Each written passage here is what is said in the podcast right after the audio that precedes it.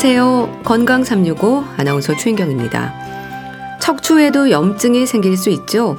척추에 생긴 염증으로 대나무처럼 굳어가는 강직이 오는 질환, 강직 척추염입니다. 특히 젊은 사람들에게 위험이 높은데요. 허리 디스크로 생각하는 분들도 있어서 강직 척추염의 진단이 늦어지는 경우도 많습니다. 완치가 아닌 관리가 필요한 질환이기 때문에 척추의 염증을 평생 꾸준히 살피는 게 중요한데요. 강직 척추염의 조기 진단을 위한 의심 증상들, 그리고 치료에 쓰이는 약물까지 오늘은 강직 척추염에 대해서 알아보고요. 역시 꾸준한 관리가 필요한 고혈압에 대해서도 살펴봅니다. 건강 365 김종서의 주머니 속의 행복 듣고 시작하겠습니다. KBS 라디오 건강 365 함께 하고 계십니다. 강직 척추염 이름에서도 뻣뻣함이 느껴집니다. 특히 척추 질환의 이름이 들어가면 노인성 질환을 떠올리는데요. 강직 척추염은 젊은 사람들에게 위험이 높은 질환으로 지적이 됩니다. 강직 척추염 어떤 질환일까요? 중앙대학교병원 류마티스내과 송정수 교수와 함께합니다. 안녕하세요, 교수님. 예, 안녕하세요. 강직 척추염 어디가 어떻게 굳어지는 걸까요? 예, 강직 척추염은 이름 그대로 척추에 염증이 생겨서 강직이 오는 질환이에요. 이 병은 처음에 엉덩이 뒷부분부터 시작합니다. 그래서 음. 엉덩이 뒷부분부터 뻐근하고 아프기 시작해서 시간이 지날수록 점차 이제 허리와 등으로 올라가고 나중에는 목 관절에도 관절염이 생겨서 목도 아프게 되고 허리도 아프게 되고 등도 아프게 되고 척추가 전체적으로 아프고 뻣뻣해지다가 척추의 여러 부위가 굳어가는 질환입니다. 음. 또한 이 질환은 척추만 굳어지는 게 아니라 고관절이나 무릎이나 발목이나 팔꿈치, 어깨 관절에도 염증이 생기면서 강직이 올 수 있는 그런 질환입니다. 네. 의학적으로 어떻게 설명이 되는 질환인가요?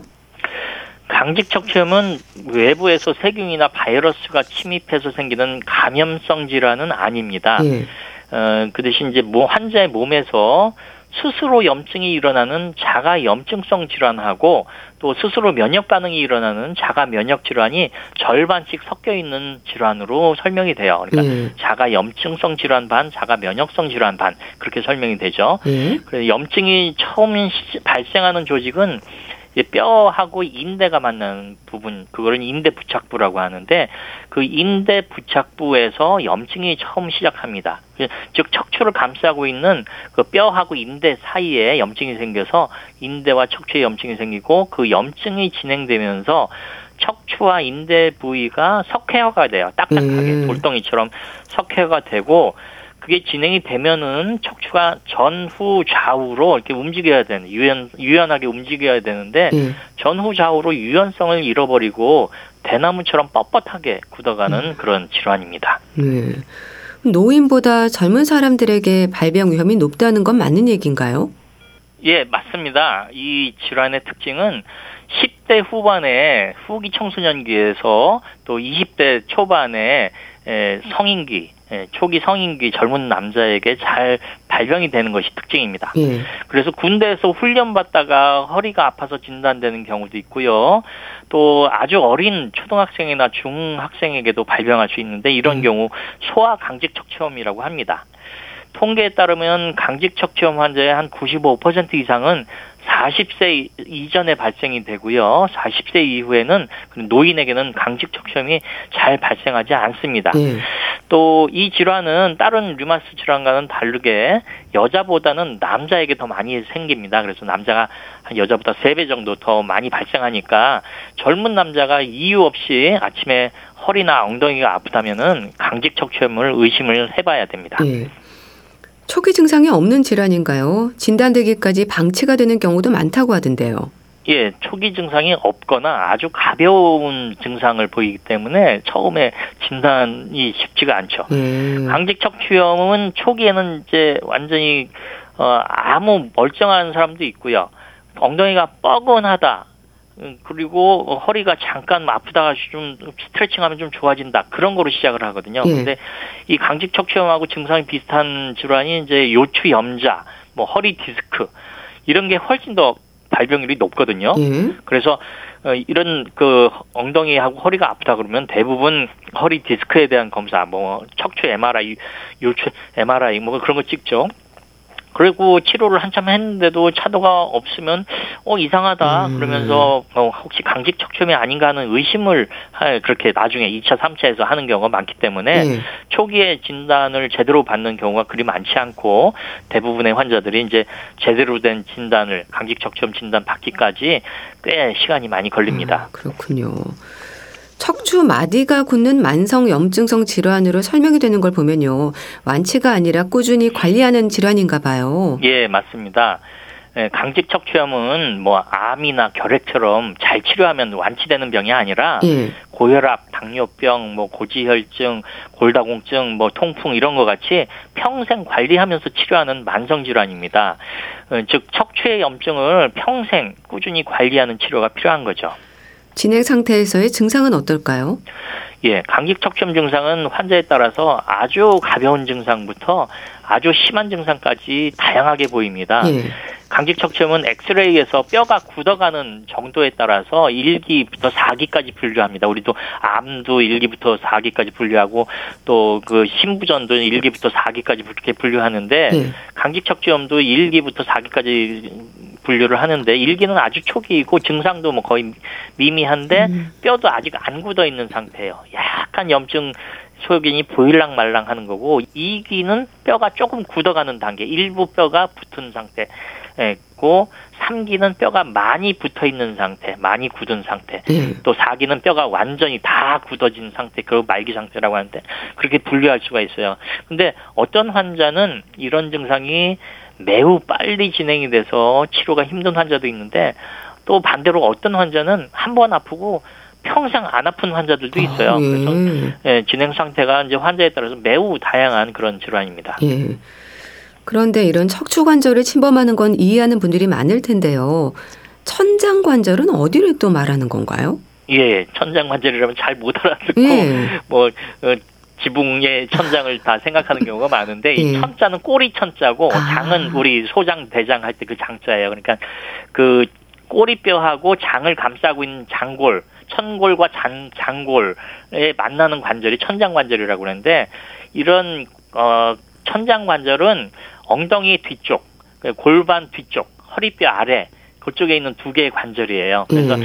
이 천장 관절은 이제 여성분들 같은 경우에는 이제 출산할 때, 아기 낳을 때 이게 좀 벌어졌다가 이제 아기 낳고 다시 붙는 그런 역할을 하는 관절이고 음. 남자들은 이 관절을 쓸 일이 별로 없어요. 음. 근데 이 천장 관절에서 염증이 최초로 시작이 됩니다. 그래서 음. 천장 관절염을 에, 있다 그러면 강성 척추염 초기다 그렇게 얘기를 할 수가 있는 거죠. 음. 예. 그렇게 척추 관절과 엉덩이 관절에 어떤 변화가 생기는 건가요? 예. 허리 아래 이제 엉덩이 뒷부분이 있는데 엉덩이 쪽 항문 위쪽 거기에 천장 관절에 염증이 생기면 그 부위가 어, 뻐근하게 아프기 시작해요. 그리고 음. 서서히 염증이 진행이 되면은 또 이게 뻣뻣한 것뿐만 아니라 통증이 생기게 되고 음. 또 이게 허리로도 올라오고 등으로도 올라가고 나중에는 목에도 관절염이 생겨갖고 목과 등, 허리 그런 척추하고 그리고 아, 갈비뼈 있는 앞가슴 있잖아요. 흉골. 음, 음. 흉골에도 이게 강직이 음. 오거든요. 그래서 전체적으로 가슴이 뻣뻣하고 아픈 어, 그래서 가슴하고 엉덩이하고 척추가 다 아픈 뻣뻣해지고 아픈 그런 증상이 생기는 음. 질환입니다. 진단이 늦어질수록 상태는 더 나빠질 텐데요. 그럼 겉으로 보기에도 몸에 변화가 좀 생기나요? 예, 맞습니다. 진단이 늦어지고 그러면 치료도 늦어지게 되죠. 예. 강성 척추염을 초기에 잘 치료하지 못하고 이 질병이 진행을 하게 되면은 허리가 대나무처럼 딱딱하게 굳어집니다. 그리고 음. 어, 이게 또 더 진행이 되면 허리, 등, 목, 이 척추가 모두 다 유연성이 떨어지면서 허리를 굽이기가 힘들어지게 돼요. 음. 그리고 목도 제대로 펴기 힘들어지게 되고 그래서 뭐 목이 굳은 상태를 유지하게 돼서 이렇게 꼬부정한 상태가 되죠. 그래서 음. 말기에는 이제 고개를 숙인 상태에서 등을 펴지 못하고 허리도 대나무처럼 이렇게 굳어져 갖고 꼬부정한 상태로 변형이 되게 됩니다. 음. 그렇게 등이 굽고 목이 뻣뻣해지는 상태가 되면 치료를 해도 관절 회복은 어려운 건가요? 예, 맞습니다. 예. 일단 관절이 굳어지게 되면 그게 석회화가 된다고 그러는데요. 그 예. 석회화가 되면은 치료를 한다 해도 이게 다시 관절 기능을 완전히 회복할 수는 아, 없습니다. 예. 통증은 어느 정도 조절을 할 수가 있지만 그렇기 때문에 이 강직 척추염은 조기 진단과 조기 치료가 매우 중요합니다. 음, 정말 조기 발견이 중요하다는 생각을 다시 한번 하게 되는데요. 그럼 검사를 받아봐야 하는 의심 증상을 좀 알려주세요. 예, 예. 이 강직 척추염의 초기 증상은 아침에 주로 이제 엉덩이나 허리 뒤쪽 예, 뻐근한 느낌이 들어요. 또 묵직한 느낌이 들고 좀 그러다가 또 움직이고 활동하고 스트레칭하고 그러면 좋아지고 또 오후에는 증상이 없어집니다. 이게 예. 초기 증상이고 어 근데 이제 진행을 하게 되면은 이제 더 많이 아파지게 되고 아픈 시간도 늘어나게 되고 오후에도 아프게 되고 그렇게 되죠. 어 그래서 어 이런 증상이 생기면 의심을 해야 되고 그다음에 강직 척추염은 어떤 유전자가 있어요. HLA-B27이라고 하는 유전자가 있는데 이 유전자가 발병에 중요한 역할을 하고 강직 척추염 환자의 95% 이상에서 이 유전자가 양성으로 나타나요. 음. 그래서 이 유전자는 또 상염색체 우성 어, 즉 50%의 확률로 유전이 돼요. 아들, 예. 딸, 아들, 뭐 자녀가 둘이면 둘 중에 하나는 그 유전자를 받는다는 얘기죠. 그래서 강직 척추염에 가족력이 있는 경우에는 이 유전자 검사를 한번 해서 이게 있나 없나 또 확인을 해봐야 되고 또 이 질환에 대해서 미리 알고 계시니까 예, 이 유전자가 있다면은 허리나 엉덩이가 특별한 이유 없이 아프고 뻐근하고 그러면 이제 류마스 내과 전문의를 찾으셔갖고 정밀 검사를 받는 것이 좋겠습니다. 예. 이런 부분은 어떨까요? 류마티스 내과에 대한 인식이 아직 부족한 경우도 있어서 이렇게 의심 증상이 있어도 류마티스 내과를 찾기가 수월하지는 않을 텐데요. 예. 다른 과와의 협진은 잘 되고 있습니까?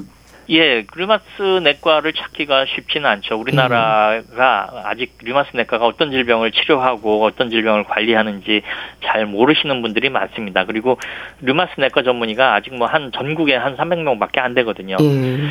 그래서 허리나 엉덩이가 아프다고 그러면 대부분의 환자들이 먼저 정형외과나 신경외과 통증의학과를 방문해서 거기서 엑스레이를 찍고 또 허리 MRI도 찍고 음. 하는데 강직 척추염 초기에는 엑스레이에 안 나와요. 그리고 아. 허리 MRI를 찍어도 잘 안 나와요. 골반 음. MRI를 찍어야 되거든요. 천장골 관절, 천골, 장골 거기를 찍어야 되는데 그 위쪽을 찍으면 안 나와요.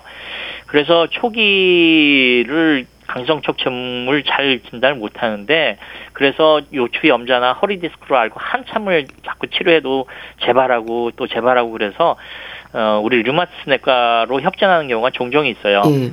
정형외과 선생님이나 신경외과 선생님이나 통증의학과 선생님들 중에서 강직 척추염에 대한 치료 경험이 있으신 분들이나 지식이 있으신 분들은 좀 빨리 그 조기에 류마스 내과로 협진을 내서 어, 협진이 잘 되는 편인데 강직 척추염에 대해서 경험이 좀 없으신 분이나 잘 모르시는 원장님들하고는 협진이 잘 안 되는 편입니다. 음. 특히 양쪽 엉덩이가 번갈아 아플 때 의심할 수 있다고 하셨는데요. 예. 다른 의심 증상들도 짚어주세요. 예. 뭐 강직 척추염의 가장 흔한 초기 증상이 엉덩이 뒤쪽에 뻐근하고 아픈 증상. 근데 모든 환자가 이 증상으로 시작하지는 않아요. 네. 어떤 환자는 처음에 고관절이 아파서 오기도 하고, 어떤 환자는 처음에 눈에 포도막염이라는 음. 염증이 음. 생겨서 먼저 오기도 하고, 또 어떤 환자는 피부 건선이라는 게 먼저 생겨서 오는 경우도 있고, 네. 그렇게 굉장히 다양합니다. 그리고 강직 척추염의 증상이 관절 증상과 관절 외 증상으로 나눌 수 있는데 네. 관절 증상은 천장 관절염이나 척추염, 무릎 관절염, 고관절 관절염 이렇게 관절이 아픈 증상이고 관절 외 증상은 강직 척추염 환자의 약 40%에서 생기는데 눈에 생기는 포도막염, 눈에 염증이 생겨요. 눈 예. 충혈이 되고 굉장히 아프고 어, 그런 포도막염이 생기는 거를 비롯해서 그게 제일 많이 생기고 한 30%에서 생긴다고 해요. 음, 네. 그다음에 이제 만성 피로감, 뭐 발열 어, 근육통 그리고 폐가 딱딱해지는 폐섬유화도 생길 수가 있고 뭐 궤양성 대장염 같은 이제 염증성 장염도 생기고 골다공증도 생기고 신장병도 생기고 음. 그런 네, 관절의 증상이 종종 발생하게 됩니다. 예. 그리고 이제 고혈압이나 당뇨병하고는 뭐 큰 관련은 없지만은 이게 심장 판막병이나 부정맥이 가끔 동반되는 경우 있다고 합니다. 예. 그럴 때 강직 척추염을 확인하기 위해서 어떤 검사가 진행이 되나요?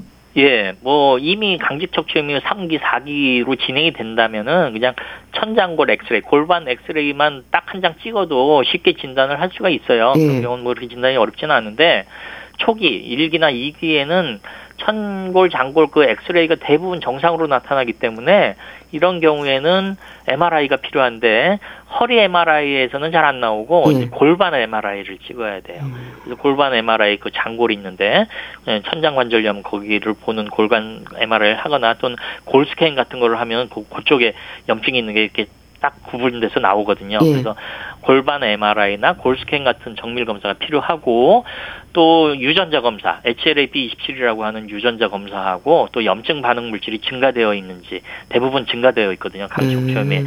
있으면은 그래서 그런 혈액 검사도 진단에 필요합니다. 예. 치료는 약물인가요? 예, 약물로 치료합니다. 아, 주로 처음에는 이제 비스테로이드 항염제하고 항류마스 약제를 이제 사용을 하다가 어, 3개월 이상 썼는데도 불구하고 치료 반응이 시원치 않고 계속 뻐근하고 아프고 어, 염증 수치도 떨어지지 않고 그러면은 이제 생물학적 제재라고 하는 새로운 약물을 쓸 수가 있어요. 예. 이런 생물학적 제재라는 그 피하 주사나 정맥 주사로 주사로 치료하는 약물 치료 중에 하나인데요. 이게 2000년대 초반에 이제 개발된 아주 획기적인 음, 약물입니다. 예. 이 약물이 나오기 전에는 뭐 항류마티스 제제나 뭐 비스테로드 소염제 이런 거로 치료했는데 이런 약물이 잘 안 듣는 환자가 매우 많아갖고 네. 이 병이 진행되는 거, 뭐, 뭐 관절 기형이 생긴 척추가 굽어지는 거 그런 거를 막질 못했었어요. 음. 근데 이제 2000년대 이후에 이 약이 개발되고 또 보험으로 사용할 수 있게 되고 그래서 이 새로운 클래스의 신약이 사용되고 나서는 이 병이 진행되는 것도 잘 막을 수가 있고 통증도 막을 수가 음. 있고 음. 척추 변형도 예방할 수 있게 되었습니다. 예. 예. 그럼 또 운동요법의 경우는 뭘 말하는 건가요? 예, 그 광직 척추염의 치료에서 약물 치료가 제일 중요하지만은 그뿐만 아니라 운동요법도 반드시 필요합니다. 음. 운동을 해야 근육이 더 튼튼해질 거고 근육이 튼튼해야 관절을 더 움직일 수가 있거든요. 그래서 운동을 또 하지 않으면은 뼈도 굳지만은 근육도 함께 굳어갖고 나중에는 척추 장애, 뭐 관절 장애 이런 게 더 빨리 올 수가 있습니다. 그래서 음. 운동요법도 반드시 같이 해야 됩니다. 예. 강직 척추염 환자들은 골다공증에도 조심해야 한다는 말도 있던데 그런가요? 예, 맞습니다.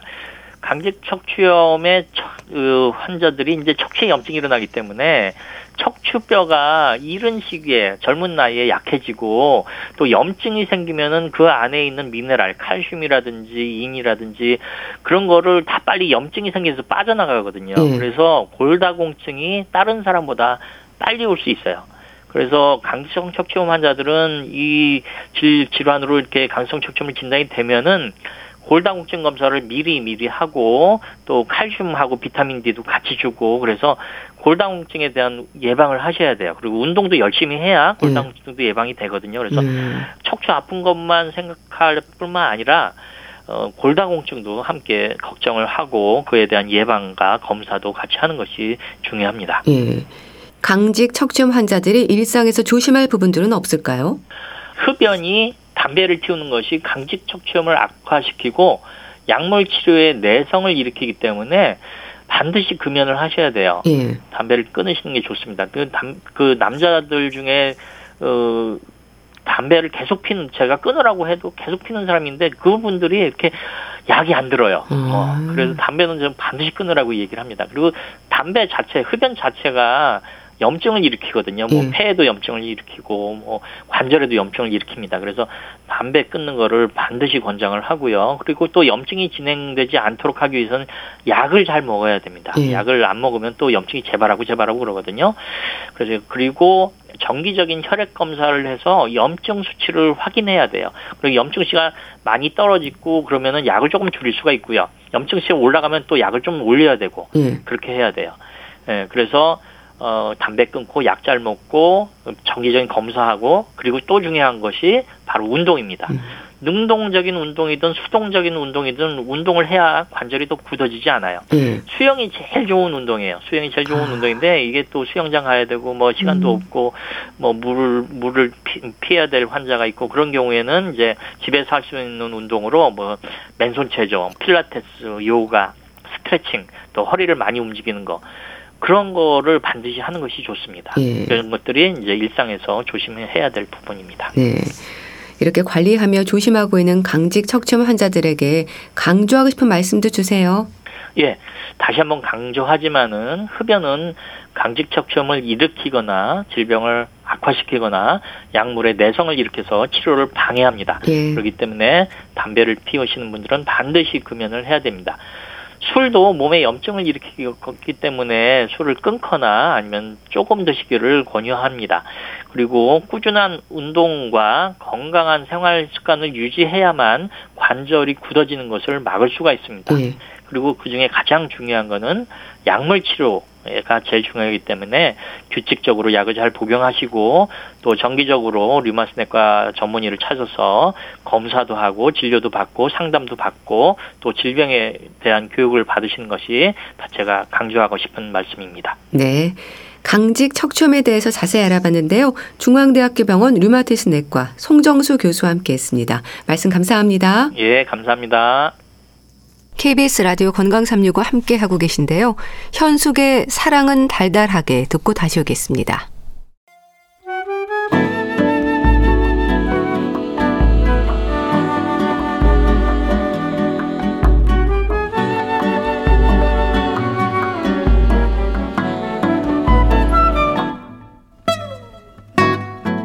건강한 하루의 시작.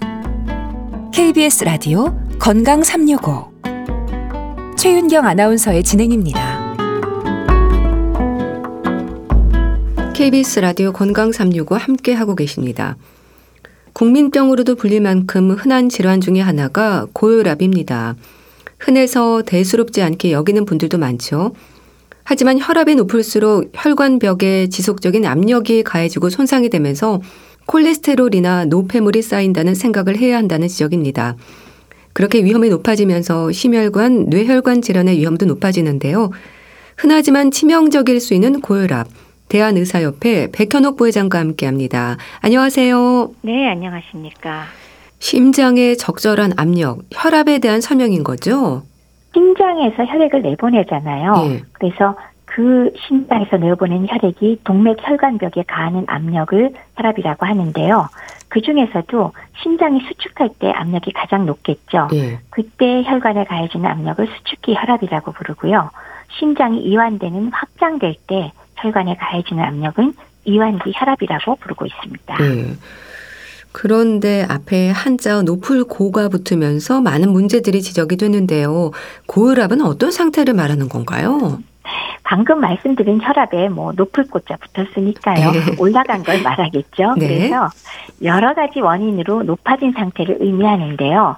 일반적으로 혈압이 높아지는 게 크게 두 가지로 나누잖아요. 네. 원인을. 네. 하나는 본태성 고혈압이고 하나는 어, 다른 원인이 있는 2차성 고혈압인데 사실은 90% 이상이 본태성 고혈압입니다. 이 본태성 고혈압은 뚜렷하게 어느 한 가지 원인이라기보다 여러 가지 요인, 뭐 유전적이라든지, 뭐 생활 습관이라든지, 비만이라든지 이런 것들이 겹쳐서 나타나는 것을 본태성 고혈압이라고 저희가 부르고 있습니다. 예.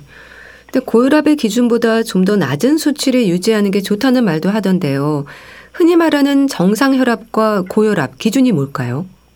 어, 숫자로 말씀드려야 아무래도 이해가 잘 되죠. 그죠? 예. 그래서 대한고혈압 학회와 미국 심장학회 혈압 기준을 말씀을 드리면 우선 정상 혈압은 잘 아시는 것처럼 수축기 혈압 120 미만, 확장기 혈압 80 미만일 때 정상이라고 합니다. 예. 그러면 어 고혈압이라 그러면은 보통 140 넘어갈 때 고혈압이라 그러거든요. 예. 그럼 중간 단계가 있잖아요. 그것을 우리가 고혈압 전 단계라고 부르고요. 수축기 혈압 120에서 139 사이, 그리고 확장기 혈압은 80에서 89 사이를 고혈압 전 단계라고 부릅니다. 네. 그리고 경도의 고혈압, 일기 고혈압은 수축기 혈압이 140에서 159 사이이고 확장기 혈압이 90에서 99 사이일 때 경도 고혈압이라고 부르고요. 네. 중등도 이상의 고혈압, 이기 고혈압은 수축기 160 이상, 그리고 확장기 혈압 100 이상일 때 중등도 이상 고혈압이라고 합니다. 네. 고혈압을 소리 없는 살인자로도 지적하지 않습니까? 기준에서 벗어날수록 어떤 위험이 생기는 건가요? 우선 그 소리 없는 살인자라는 말 되게 저는 음. 예전에 몇십 년 전이지만 그 말을 들었을 때 굉장히 무서웠어요. 네, 근데 그게 또 생각을 해보면 고혈압은 뚜렷한 합병증이 생기기 전까지 증상이 거의 없잖아요. 네. 뭐 약간 머리가 무겁다거나 음. 뭐 이명이나 현기증이 호소하는 분도 있지만 사실 그게 혈압하고 바로 직결되지 않을 때도 있거든요.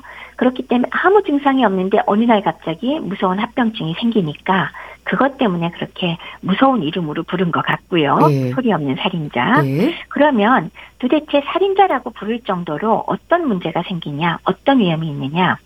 혈압이 높은 상태로 지속이 되면 혈관들이 망가지겠죠. 음. 그리고 그 혈관은 우리 몸에서 머리끝부터 발끝까지 전부 퍼져 있잖아요. 예. 그래서 혈관이 망가진 곳에 해당되는 인체 기관에 손상을 일으키게 되는 것이 문제가 될 건데요. 그 중에서도 우리가 살아가면서 가장 중요한 장기가 두 가지가 있습니다. 하나는 심장이고요. 예. 하나는 뇌죠. 예. 그래서 심장의 관상동맥과 뇌의 혈관의 축산경화가 유발되면 음. 여러 가지 합병증이 오는데 심장의 경우는 심부전증, 협심증, 심근경색증, 그리고 어, 뇌의 경우는 뇌출혈, 뇌졸중, 혼수, 시력 저하라든지 치매, 그리고 콩팥이 망가졌을 때는 어, 만성 심부전이 나타나서 왜 혈액 투석까지도 가는 이런 네. 문제들을 일으키니까 상당히 무시무시한 합병증입니다. 네.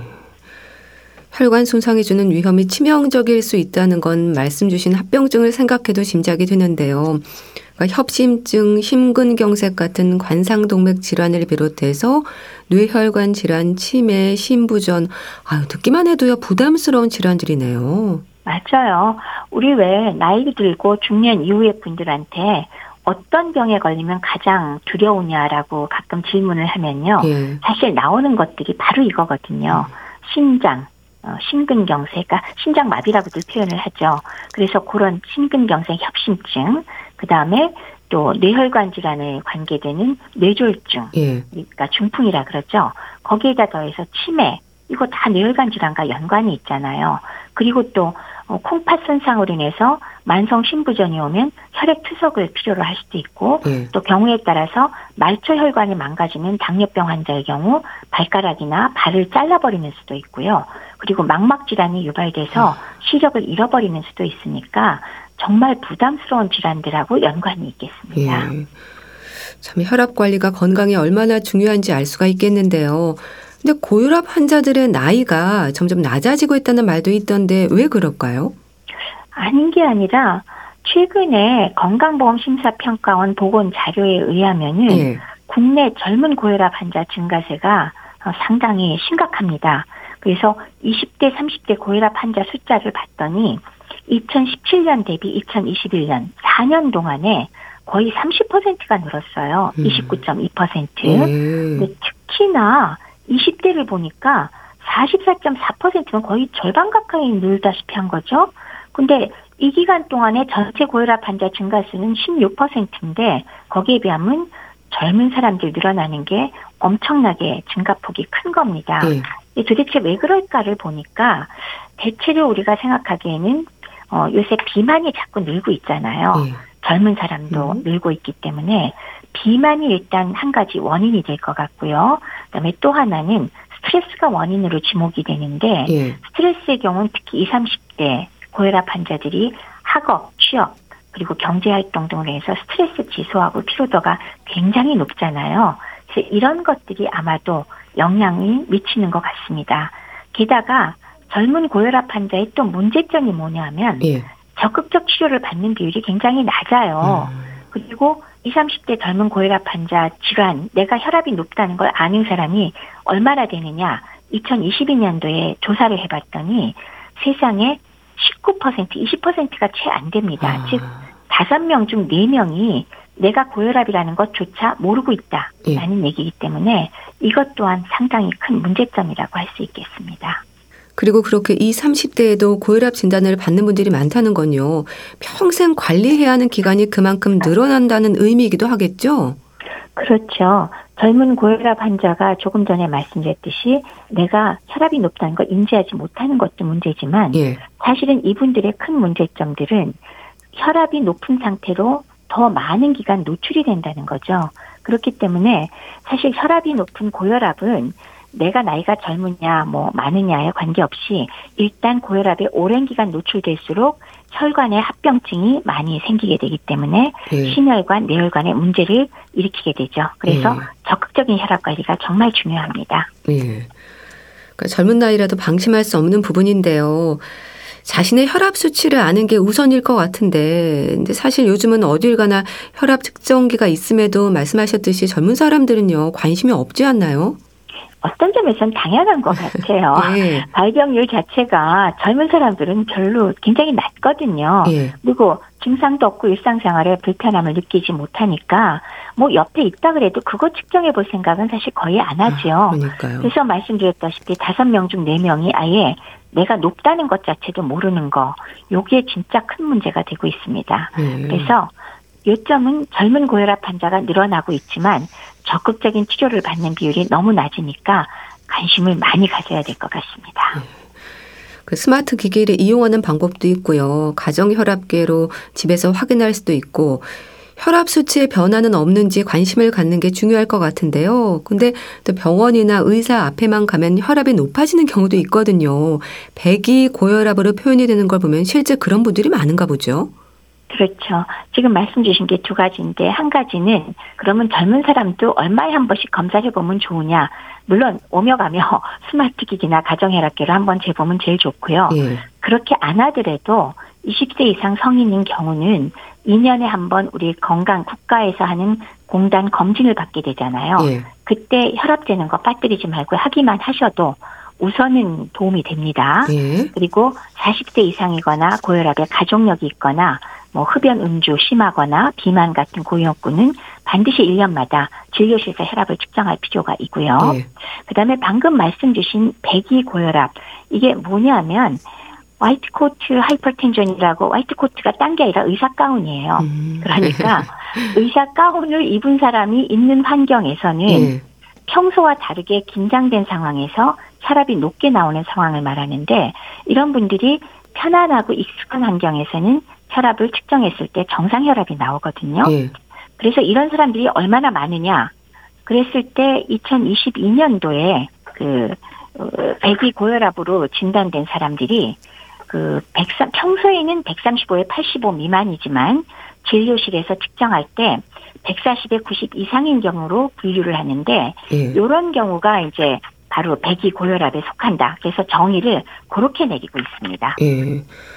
그런데 대한고혈압학회가 발표한 걸 보면요. 배기 고혈압도 고혈압으로 이어질 수 있다고 하던데요. 그런가요? 네, 그 이제 고혈압 학회에서 제1기 활동 혈압 모니터 등록 사업을 했는데 그때 배기 고혈압 유병률이 약 15%였습니다. 네. 그리고 뭐 여기저기서 발표된 걸 보면 나이가 많거나 여성이거나 임산부 그리고 비만도가 낮은 경우 등에서 흔히 보였는데요. 결국은 이런 경우가 방금 말씀드렸듯이 병원이라는 공간에 대한 긴장과 두려움으로 교감신경계가 활성화돼서 어, 혈압이 올라갈 수 있다 라고 보고 예. 그다음에 단기적으로는 금방 떨어지기 음. 때문에 문제가 없긴 하지만 예. 장기적으로 추적했을 때는 역시나 배기고혈압이 아예 없는 사람들보다는 어, 진짜 고혈압으로 이어지거나 심혈관 질환 발생의 위험도가 조금 더 높게 나오기 때문에 이런 분의 경우는 좀 더 주기적으로 혈압을 체크해 보시는 것이 더 좋다라고 말씀드릴 수 있겠습니다. 네. 그렇게 배기 고혈압을 비롯해서 고혈압 환자들의 관리, 일단 혈압약 복용에 부담을 느끼는 분들이 많습니다. 평생 먹어야 하는 만큼 최대한 미룰 수 있을 때까지 미루자는 생각도 하거든요. 하지만 그럴 일이 아니라면서요. 사실 고혈압 환자는 평생 혈압 관리가 필요한 거는 맞습니다. 근데 왜 주변에 살펴보시면은 혈압이 높은 걸 뻔히 알고 지금 몇 달 되고 1년이 되고 그랬는데도 딜을 쓰고 안 드시는 분들이 많이 계십니다. 예. 근데 그게 왜 그러냐라고 이제 제가 질문을 하면은 어 이거 먹으면 한 번 먹으면 평생 먹어야 된다면서요. 절대로 못 끊으니까 음. 제가 아예 시작을 안 합니다. 예. 이거는 잘못된 생각이죠. 예. 무슨 뜻이냐 하면은 혈압약이 결국은 목표가 혈압을 정상으로 유지하고자 하는 것이 목표거든요. 네. 그러니까 혈압이 떨어지는 나의 생활 습관, 다른 좋은 생활 습관을 잘 개선하면은 혈압약을 드셔서 일단 심한 혈압은 낮추더라도 네. 점차로 점차로 약을 줄여서 얼마든지 끊을 수가 있거든요. 근데 약물을 무조건 미루고 몇 년씩 미루면 결국 그 고혈압에 의해서 혈관 합병증이 생기니까 음. 그게 더 문제가 되죠. 예. 그리고 어떤 면에서는 약을 조금 먹음으로 인해서 혈압이 조절된다는 거는 정말 다행한 일 아닌가요? 음, 어떤 병들은 아예 음. 치료제가 없잖아요. 그렇기 때문에 약이 있다는 게 정말 다행이다라는 거 첫 번째. 예. 두 번째는 한 번 먹으면 죽어도 못 끊는다 이런 생각을 음. 하지 마시고 다만 혈압약은 일종의 뭐 방법이다. 혈압을 낮추는 방법 중의 하나다. 다른 방식으로라도 낮춰주기만 하면 그건 얼마든지 끊을 수 있다는 생각을 해주시면 좋겠습니다. 네. 정말 그렇게 치료제가 있다는 건 다행스러운 일일 텐데요. 그러니까 고혈압 약에 대한 생각을 좀 바꿀 필요가 있겠어요. 제발 그래 주시면 음, 좋겠어요. 네. 혈압을 조절하는 도구다. 그렇기 때문에 잘 조절되면 조금씩 줄여서 끊을 수도 있다. 그래서 조절 안 되는 고혈압에 바로 약을 쓰는 것을 거리낄 필요가 없다는 겁니다. 예. 근데 고혈압 약에도 부작용의 위험은 있긴 하죠. 모든 약이 다 부작용이 있으니까요. 예. 고혈압 약도 있기는 있죠. 근데 그 중에서 이제 고혈압 약이다 그러면 공통적으로 발생할 수 있는 대표적인 거는 아무래도 혈압을 낮추게 되기 때문에 어지러움증이라든지 예. 기립성 저혈압 이런 것들이 나오기가 쉽고요.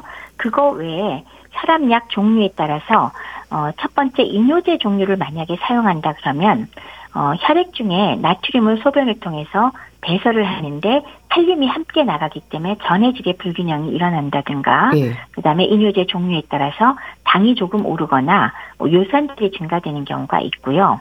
그다음에 우리나라에서 가장 많이 팔리는 혈압약인 그 암로디핀이라는 칼슘 채널 어, 차단제가 있습니다. 예.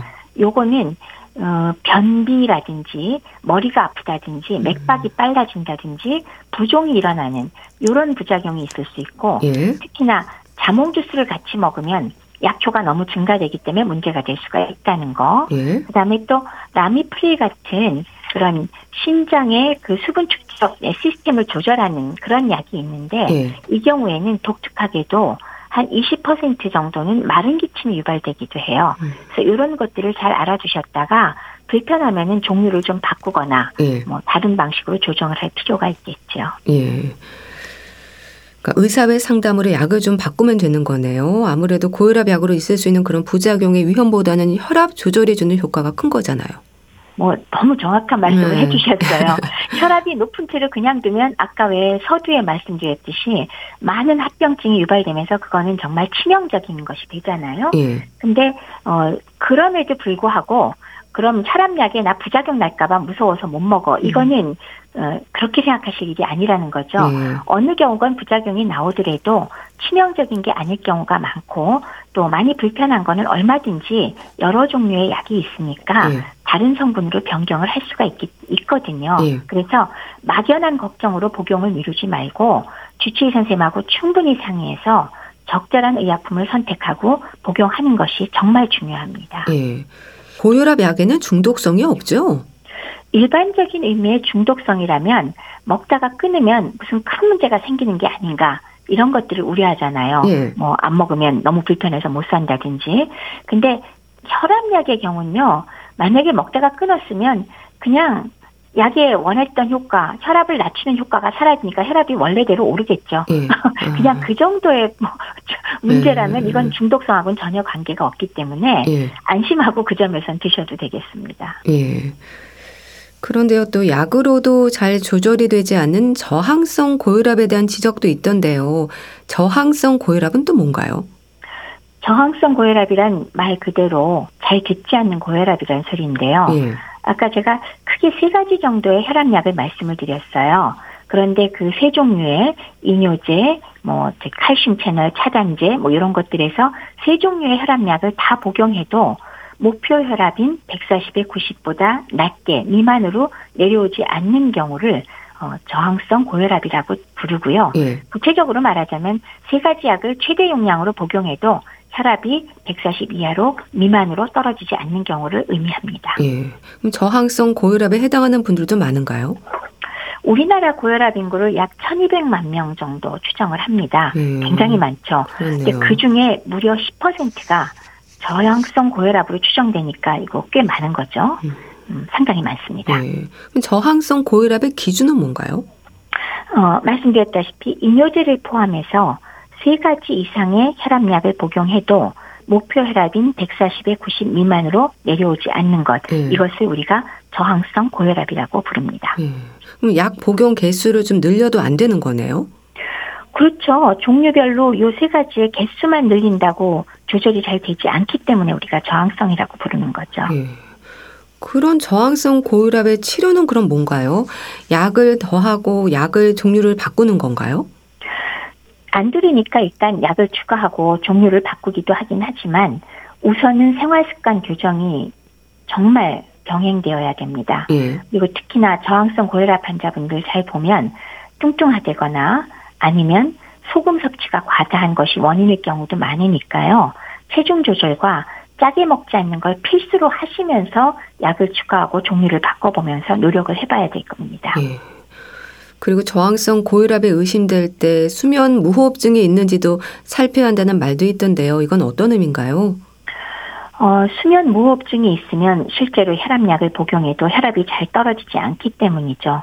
또 수면 무호흡증은 비만의 경우 더 심해지거든요. 네. 그리고 어 요런 경우에 그 저항성 고혈압이 오히려 많이 의심이 되기 때문에 어 수면 무호흡증을 확인해서 이걸 좀 해결하면 혈압도 사실은 자연스럽게 따라서 많이 저하가 될 수 있기 때문에 반드시 확인을 하시기 바랍니다. 네.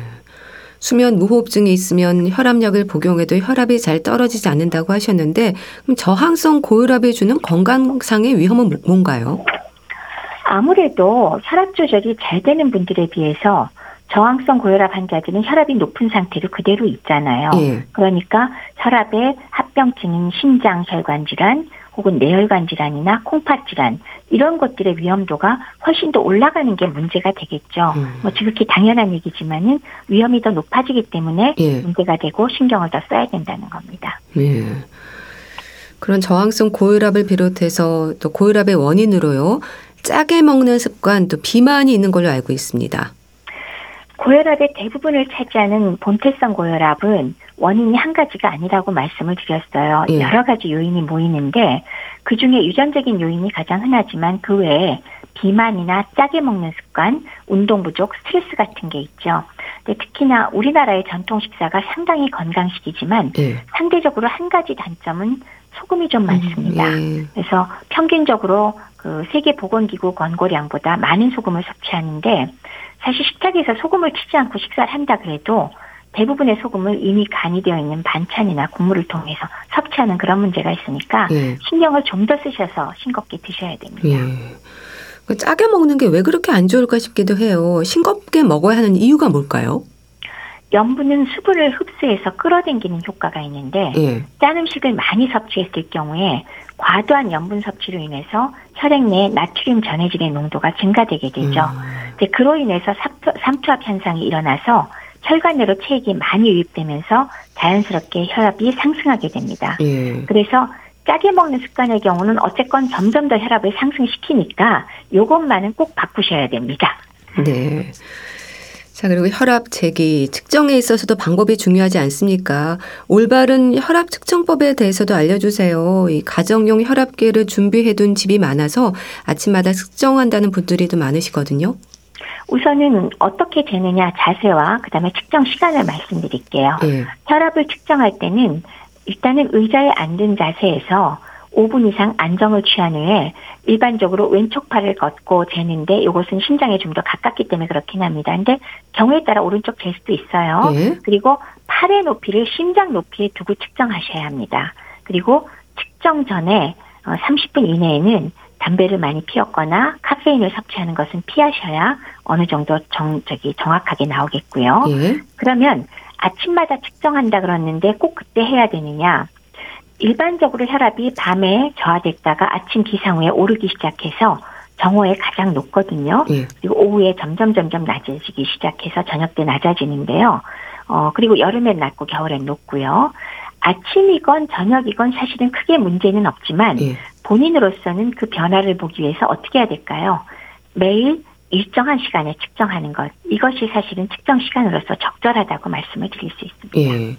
또 시간차를 두고 기본 두 번은 제한다는 말도 합니다. 많은 얘기인가요? 두 번 중에서도 높은 걸로 아니면 낮은 수치로 제한하는 건가요?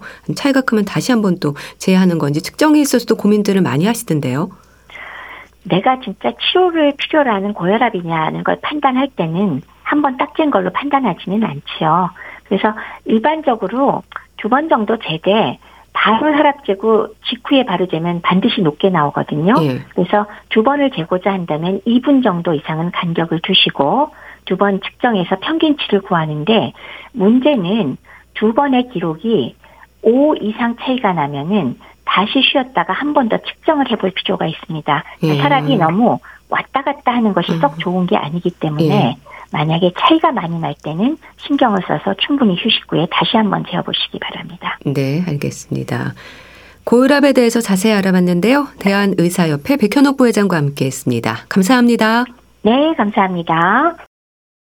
이치현과 번님들의 집시 여인 보내드리면서 인사드릴게요. 건강365 아나운서 최인경이었습니다. 고맙습니다.